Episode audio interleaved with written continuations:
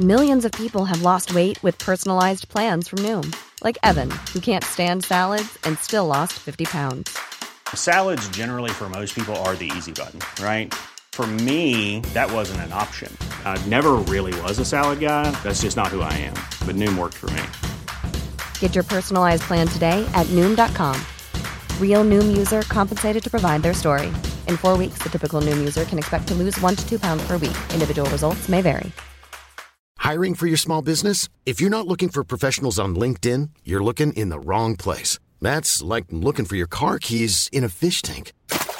LinkedIn helps you hire professionals you can't find anywhere else, even those who aren't actively searching for a new job but might be open to the perfect role. In a given month, over 70% of LinkedIn users don't even visit other leading job sites. So start looking in the right place. With LinkedIn, you can hire professionals like a professional. Post your free job on linkedin.com slash people today. Millions of people have lost weight with personalized plans from Noom, like Evan, who can't stand salads and still lost 50 pounds. Salads, generally, for most people, are the easy button, right? For me, that wasn't an option. I never really was a salad guy. That's just not who I am. But Noom worked for me. Get your personalized plan today at Noom.com. Real Noom user compensated to provide their story. In four weeks, the typical Noom user can expect to lose one to two pounds per week. Individual results may vary. Privyet and welcome to the history of Russia. This is episode 31 The End of the Rurikids. Thanks for listening in. Well, it's been quite a while, so let's just have a quick refresh. Last time out, we finished up in the year 1571. Most of Moscow was a burnt out ruin for the second time in 25 years. The Ottomans and their allies had raided the suburbs and were hot footing it south with their captured slaves. The Livonian War was effectively gridlocked. Trade was still disrupted because of the Swedish stroke Danish stroke Hanseatic blockade. The boyar class had been decimated by purges and executions, and Russia was recovering from a serious famine and presiding over this unholy mess was the volatile, ruthless, autocratic, paranoid, and quite possibly deranged 41 year old Ivan the Terrible. However, on the plus side, well, depending on your viewpoint, the private state within a state, the Oprichnina, was on its last knockings. The Tsar had managed to hold on to his initial territorial acquisitions, Kazan and Astrakhan, the eastern borderlands had been more or less pacified. Siberia was slowly being opened up and colonized. Oh, and Ivan had a new wife. Well, actually, between the death of his first wife in 1560 and the year 1572, the Tsar had managed to get married a further three times and was currently on wife number four, more of which later. Anyway, if I was giving the Tsar his report card, I'd give the pre 1560 Ivan a B plus. But after that, well, I'm afraid at the moment it's looking like a D minus, although I'm not sure I would be saying that to his face. So this week, in a longer than usual episode, we'll look at the rest of Ivan's time as Tsar, and as intimated previously, it doesn't go well. We'll summarise his achievements, failures, and legacy. And we'll see what another Russian leader, a certain Joseph Stalin, thought of him. And then we'll finish off by covering the comparatively short reign of the last Rurikid Tsar, Ivan's son, Feodor I. Yeah, that's right. After more than seven centuries of being in charge of various political entities, the Rurikid dynasty will come to an end. And just so you know, the pause that follows this is there to create just a frisson of dramatic tension. There. I hope that you are all now suitably tense. I know I am. Before we crack on, though, I'm going to break the tension that I've just painstakingly created by covering a very brief piece of self promotion. Well, sort of self promotion. So, up to now, the platform where most podcast listeners could leave a rating and or a more detailed review was Apple Podcasts. Well, it's my understanding that Spotify have now joined the party for ratings only, not reviews, via their phone app. And so now Spotify listeners to this podcast, or anyone with a Spotify account that listens on a different platform, can leave a rating. Preferably a five star rating. You know, just saying. Okay, with that out of the way, let's do some history of Russia. And we'll start by looking at what Ivan had been up to on the marital front since the death of wife number one, Anastasia Romanovna. So in August 1560, uh, incidentally the same month that Anastasia had died, and once he'd surprisingly and suspiciously quickly gotten over his breakdown, the Tsar decided to marry for a second time, and the lucky woman this time was the 16 year old Circassian princess Maria Temryukovna. And just so you know, Circassia was an historical region in the North Caucasus. Maria lasted nine years, and by all accounts, she was as nasty and as vindictive as her husband was purported to have been. However, she died in 1569 with some saying that she had been poisoned by the Tsar. Ivan then took a two year break before marrying wife number three, Marfa Sobakina, in October 1571, but 16 days later she was also dead, possibly again, it was rumoured, from poison. Now, to get married a fourth time would have presented Ivan with a couple of problems. One minor, as it would turn out, and one major. So the minor one first, finding a woman who would want to marry the Tsar after his recent track record. Although, come to think of it, I guess there would have been any number of ambitious boyars and courtiers in Russia keen or stupid enough to get one of their female relatives married off to the head of state. And the major problem the Orthodox Church didn't allow a fourth marriage. Permission for third marriages was extremely difficult to obtain, but fourth marriages, no, not happening. End of story. Ivan's view, though, was that as he hadn't consummated the last marriage, then that took things back to square one, or in this case, square three, and he put this argument forward to the clergy, but only after he had already secretly married wife number four, Anna Koltovskaya thereby presenting the church with a fait accompli which they felt that they had no choice but to reluctantly go along with. However, there were some conditions attached, albeit not very onerous ones.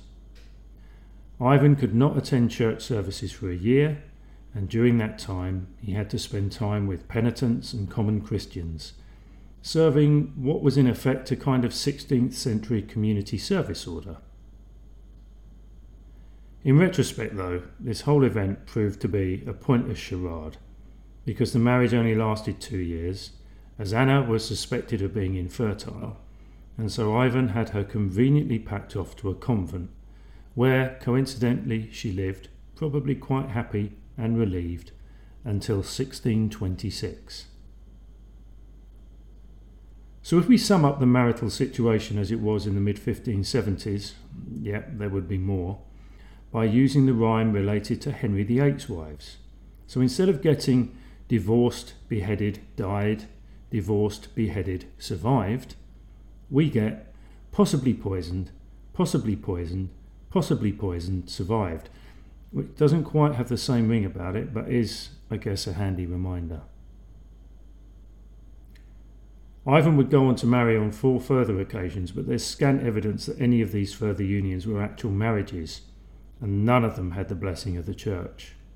And just to finish off this section, there had been numerous children born from the first two marriages, seven in total, but five children had died young, and the only two who had survived into adulthood were Ivan Jr., more of whom soon, and Feodor. Oh, I nearly forgot, there would be one other son, Dmitri, from Ivan's last marriage, in inverted commas, who indirectly would go on to be the cause of much intrigue at the start of the next century. But I'm getting ahead of myself here, so let's get back on course. And the year 1575, where we find Ivan on a kind of sabbatical or gap year. Remember from the last episode that when things had really gotten to the Tsar after the death of Anastasia and the defection of Andrei Kurbsky to the Lithuanians in 1564, he had decided to leave Moscow and then abdicate, only to return not long after and restart the purges. Well, he did it again, but this time his abdication lasted a whole year, and during that time a new ruler, one of Ivan's advisers, a certain Simeon Bekbulatovich, was set up in the Kremlin to run things as Grand Prince, whilst Ivan stayed in the shadows, we don't know exactly where, and styled himself, styled himself mysteriously and slightly om- ominously as Ivan of Moscow, as if anyone was fooled by that. Now, historians have a number of opinions regarding why Ivan did this, but the most popular theory is that he wanted to confiscate land that belonged to monasteries without being seen to be doing it himself.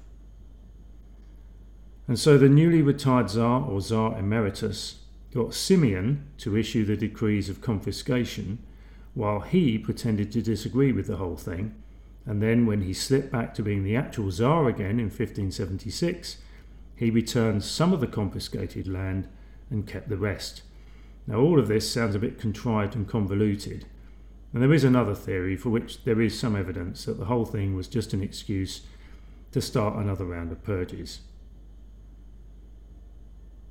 Anyway, for Ivan to have even contemplated taking a year out, things must have been fairly quiet, but unfortunately they wouldn't remain that way for much longer, as the situation on the stagnant Livonian front was going to get, well, less stagnant and much more volatile. In 1576, the Polish Lithuanian Commonwealth elected Stefan Batory, a Hungarian noble, as their new king stroke Grand Duke. Well, actually, they elected Anna Jagiellon, who was the sister of the last ruler, to be king, but on the proviso that she married Stefan and then he sort of became the king by default. And to cut a very long story short, Stefan soon found himself under pressure on the home front, and so he needed to find something that would cement his position and impress nobles and subjects alike. So, lay siege to the only city in the Commonwealth that was still disputing his election, Danzig in Prussia. Tick. Get the Holy Roman Emperor Maximilian II off his back. Tick. Get the finances in order and reorganise the judiciary. Tick. Form a key military alliance and sort out the situation in Livonia. And so in 1577, whilst Ivan was getting his feet back under the table in Moscow and leafing through his in tray, Stefan was negotiating an, an alliance with Sweden and putting together a joint invasion plan. In 1578, the fighting started in earnest, with Sweden from the north and the Commonwealth from the west both winning a series of victories that saw the Russian army start to give ground and then fall into a full retreat. At the beginning of 1579, Commonwealth forces had made it into Russian territory, taking Polotsk and Veliki Luki, and then in 1581, a second campaign saw the city of Pskov come under siege. So Ivan, realizing at this stage that any further involvement in the Livonian venture was probably doomed to failure, quickly and sanely came to the negotiating table, and in 1582 signed a peace deal with the Commonwealth, and in 1583 agreed a treaty with the Swedes, both of which saw Russia lose all of its previous territorial gains. But against this backdrop of defeat and failure in Livonia, Ivan sought to re energize the settlement and colonization of Siberia, which, under the stewardship of the Stroganovs, had gone okay but wasn't quite cutting the mustard in terms of land acquired and goods traded. And just as an aside, and talking of mustard, I'd like to say that my attempt at cooking a beef stroganoff was a triumph, but in all honesty, whilst it was okay, it, it needs refining a little less Dijon mustard, I think, and the creme fraiche needs to be replaced, perhaps with a dash of double cream. Not sure that the Stroganoffs would approve, but each to his own. Meanwhile, back in Siberia, at some point in the early 1580s, Ivan sent a Cossack headman, Yermak Timofeyevich, and a few hundred of his followers to go and sort out the Khanate of Sibir. By 1582, Yermak and his soldiers had made it to the main settlement of Kashlik, near the modern day city of Tobolsk, which they were able to capture. But the Khan, Kuchum, managed to slip away into the vast West Siberian forest. Yermak then sent a message back to the Tsar proclaiming that Siberia had been conquered, much to the annoyance of the Stroganovs who'd been labouring away for years without any recognition. Kuchum wanted reinforcements to be sent, and Ivan agreed to send them. However, these reinforcements never arrived. They actually died of starvation en route, and then two years later, Kuchum caught up with Yermak and killed him in an ambush. So another botched job. Probably, although you could argue that none of this was Ivan's fault. And anyway, a few years later, a much larger Russian force would go on to defeat and conquer the entire Khanate. So all would end well. Something that probably was Ivan's fault, though, was an incident in 1581 that, if true, and I stress if true, seem to have sum up, sum up or encapsulate everything that was wrong with the Tsar, and which has gone down in history as one of his most infamous acts. Hey, it's Danny Pellegrino from Everything Iconic. Ready to upgrade your style game without blowing your budget? Check out Quince. They've got all the good stuff shirts and polos, activewear, and fine leather goods, all at 50 to 80% less than other high end brands. And the best part? They're all about safe, ethical, and responsible manufacturing. Get that luxury vibe without the luxury price tag. Hit up quince.com slash upgrade for free shipping and 365 day returns on your next order. That's quince.com slash upgrade.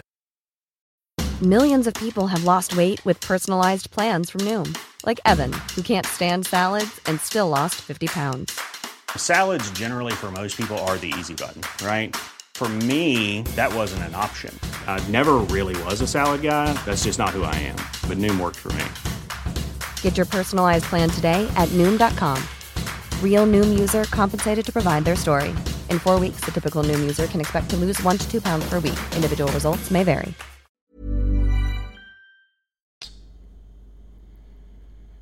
Now, there are various different sources and therefore versions of this story, but there seems to be consensus around the main elements, even though I doubt that any one person either saw or knew the whole picture.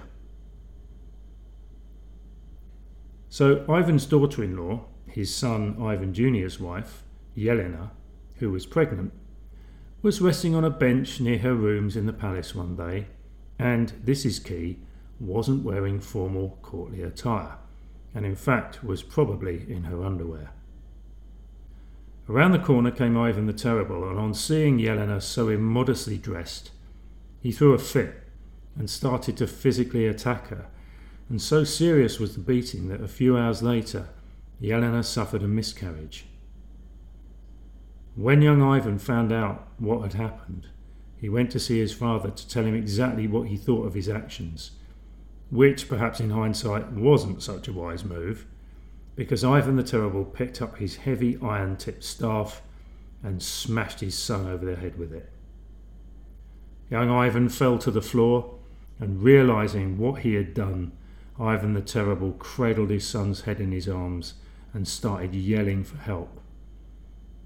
And just as a side note, that final scene, imagined of course, was captured by the Russian realist artist Ilya Repin at some point between 1883 and 1885.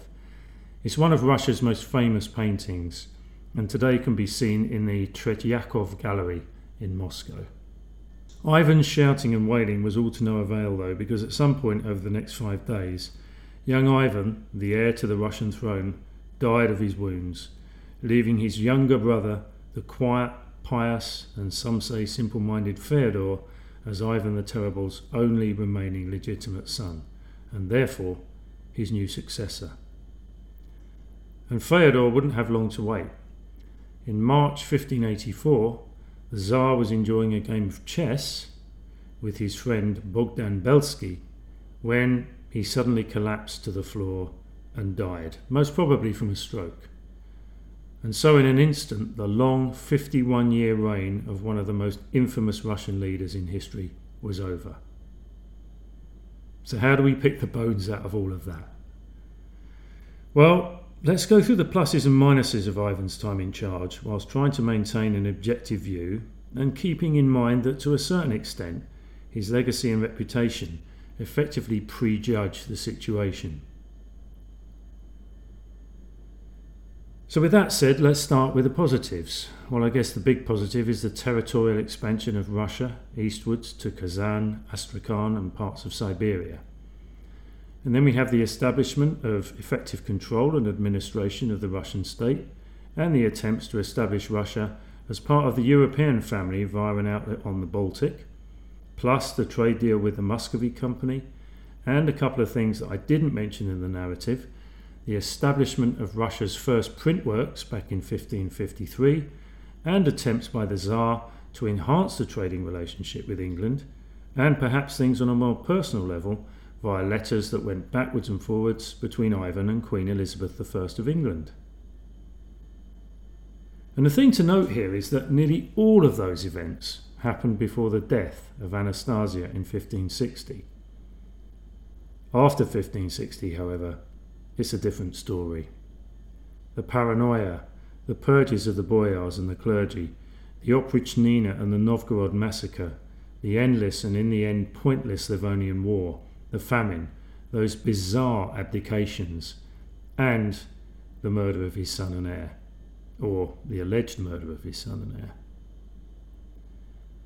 And so, after a promising beginning where it looked and felt like Ivan was continuing the state building policies of his grandfather, Ivan the Great, and his father, Vasily III, in the end, Russia was left as an effective dictatorship that was bankrupted by war, had no allies or major trading partners, and seemed to be stagnating or retrogressing, whilst most of the rest of Europe was starting or trying to embrace a more enlightened age.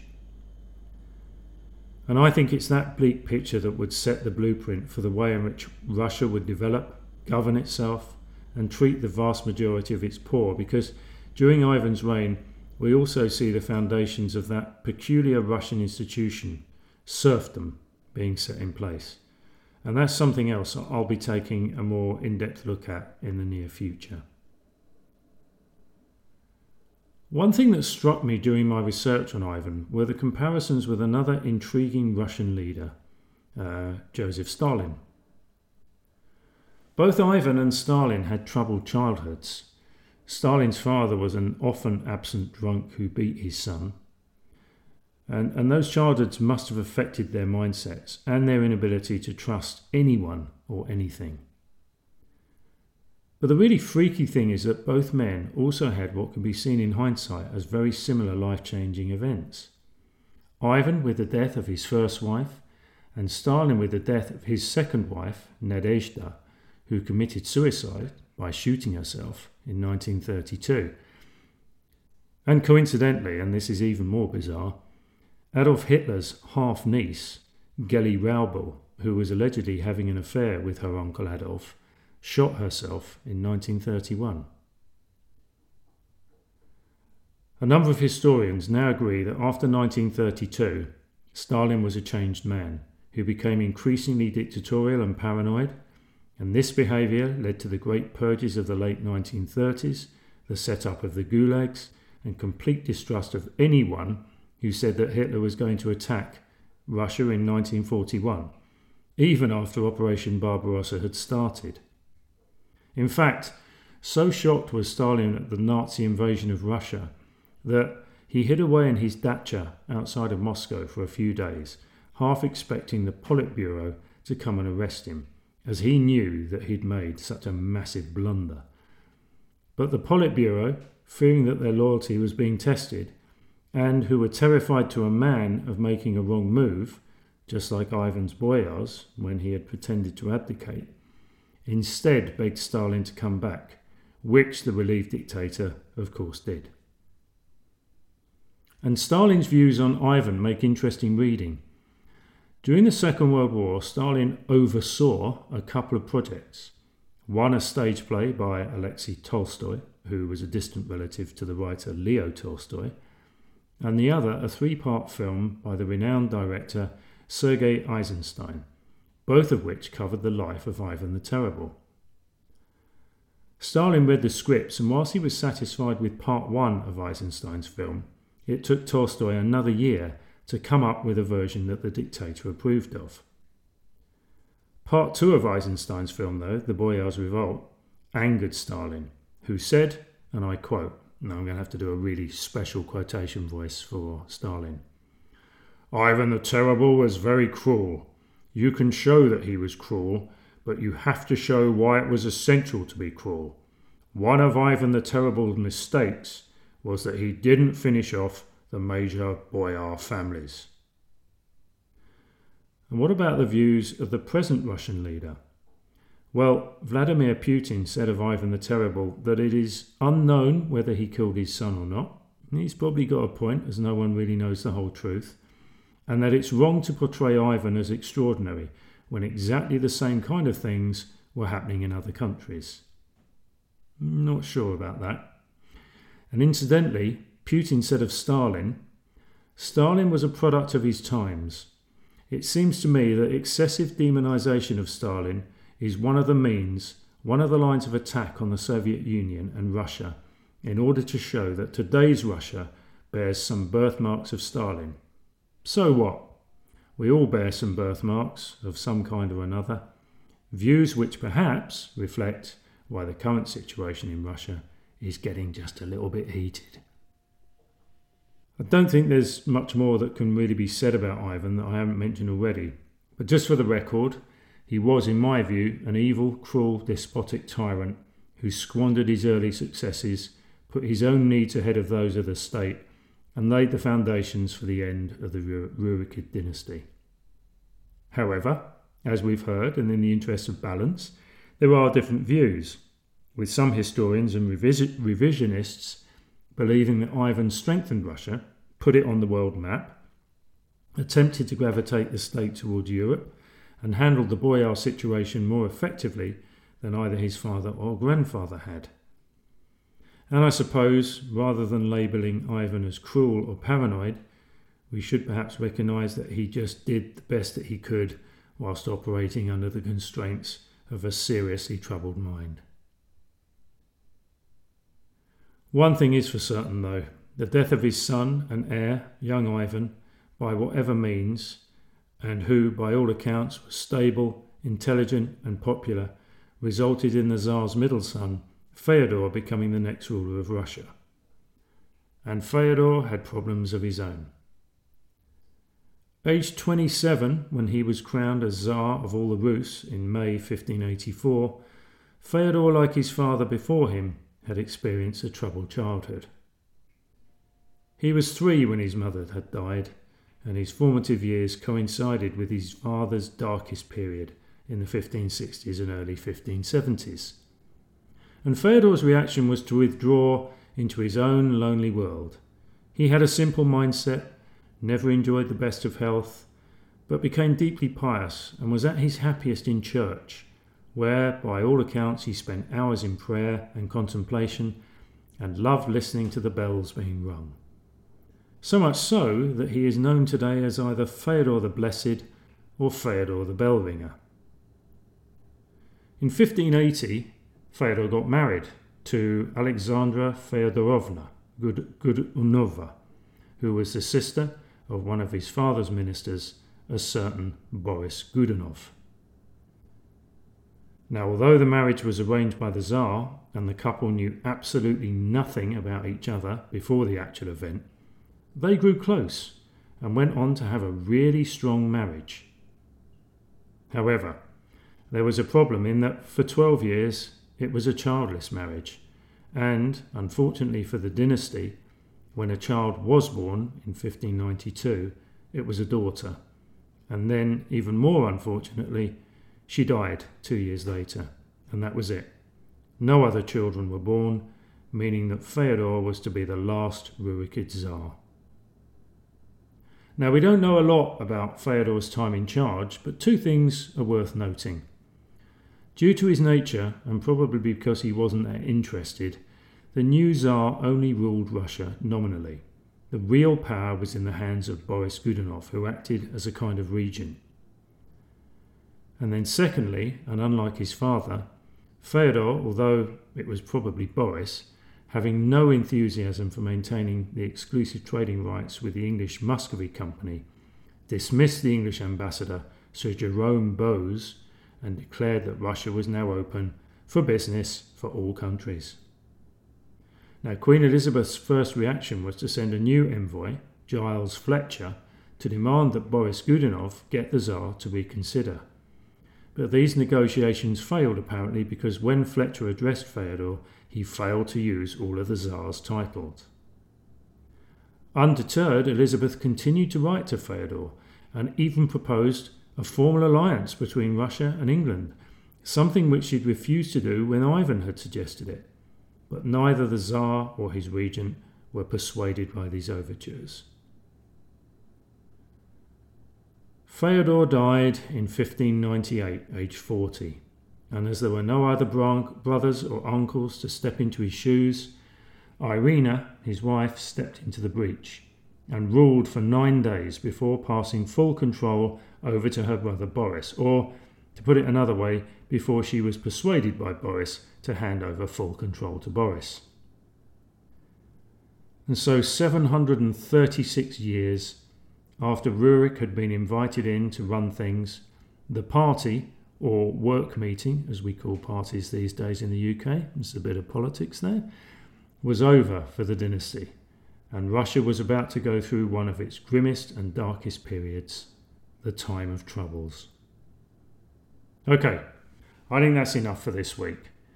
Next time, we'll be taking a bit of a break from the main narrative, and we'll be covering instead an historical overview of the Ottoman Empire, which since the fall of Constantinople in 1453 had been doing okay for itself, well, more than okay for itself, and which would in the future become a major pain in Russia's backside. So until then, and as always, stay safe, look after yourselves, and I'll speak to you all soon.